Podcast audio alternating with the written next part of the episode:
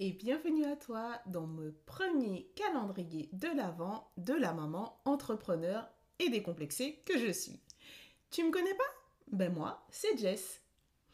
J'ai décidé de célébrer avec toi ce dernier mois de l'année qui est ma période préférée car j'adore l'esprit de Noël, non pas spécialement pour les décorations, même si j'adore faire du pliage de serviettes.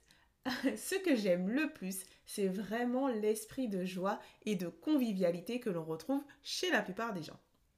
C'est pourquoi tu retrouveras pendant ces 25 prochains jours un épisode plutôt court qui reprendra des anecdotes entrepreneuriales, toujours avec humour, autour de l'organisation.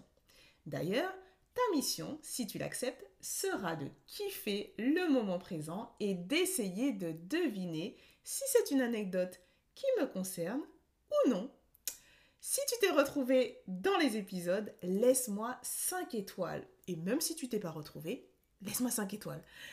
Quoi qu'il en soit, je te propose de me retrouver également sur mon compte Instagram, c'est ma collab. Passe un bon moment et je te dis à tout de suite.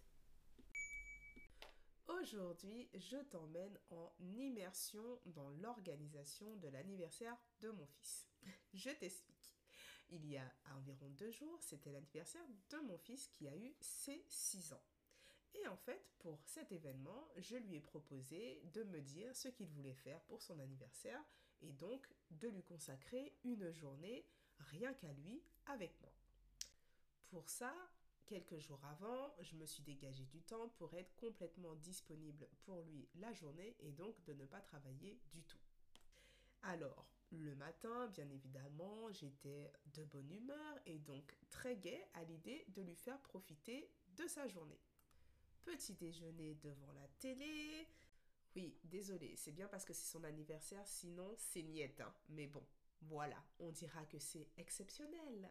On est parti à la bibliothèque, on a pu manger dans un fast-food qu'on ne citera pas.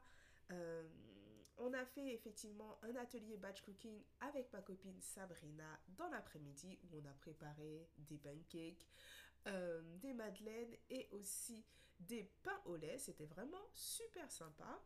Il a fait une session de jeux vidéo, enfin bref, avec mon mari et tout le monde était content, ça s'est super bien passé.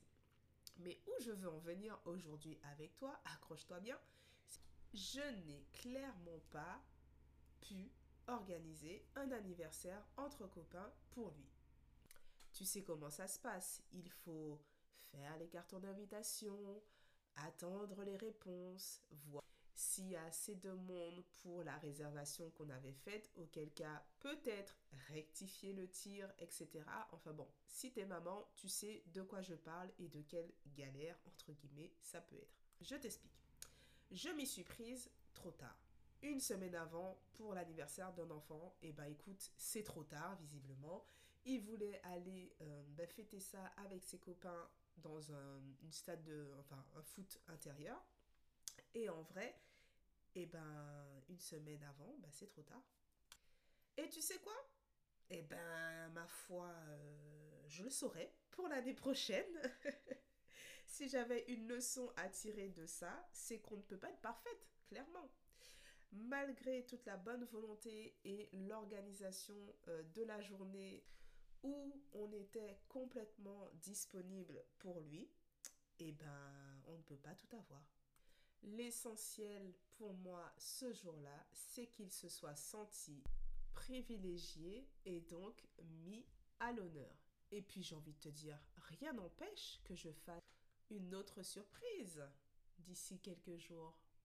Allez, je te laisse là. Je te dis à demain.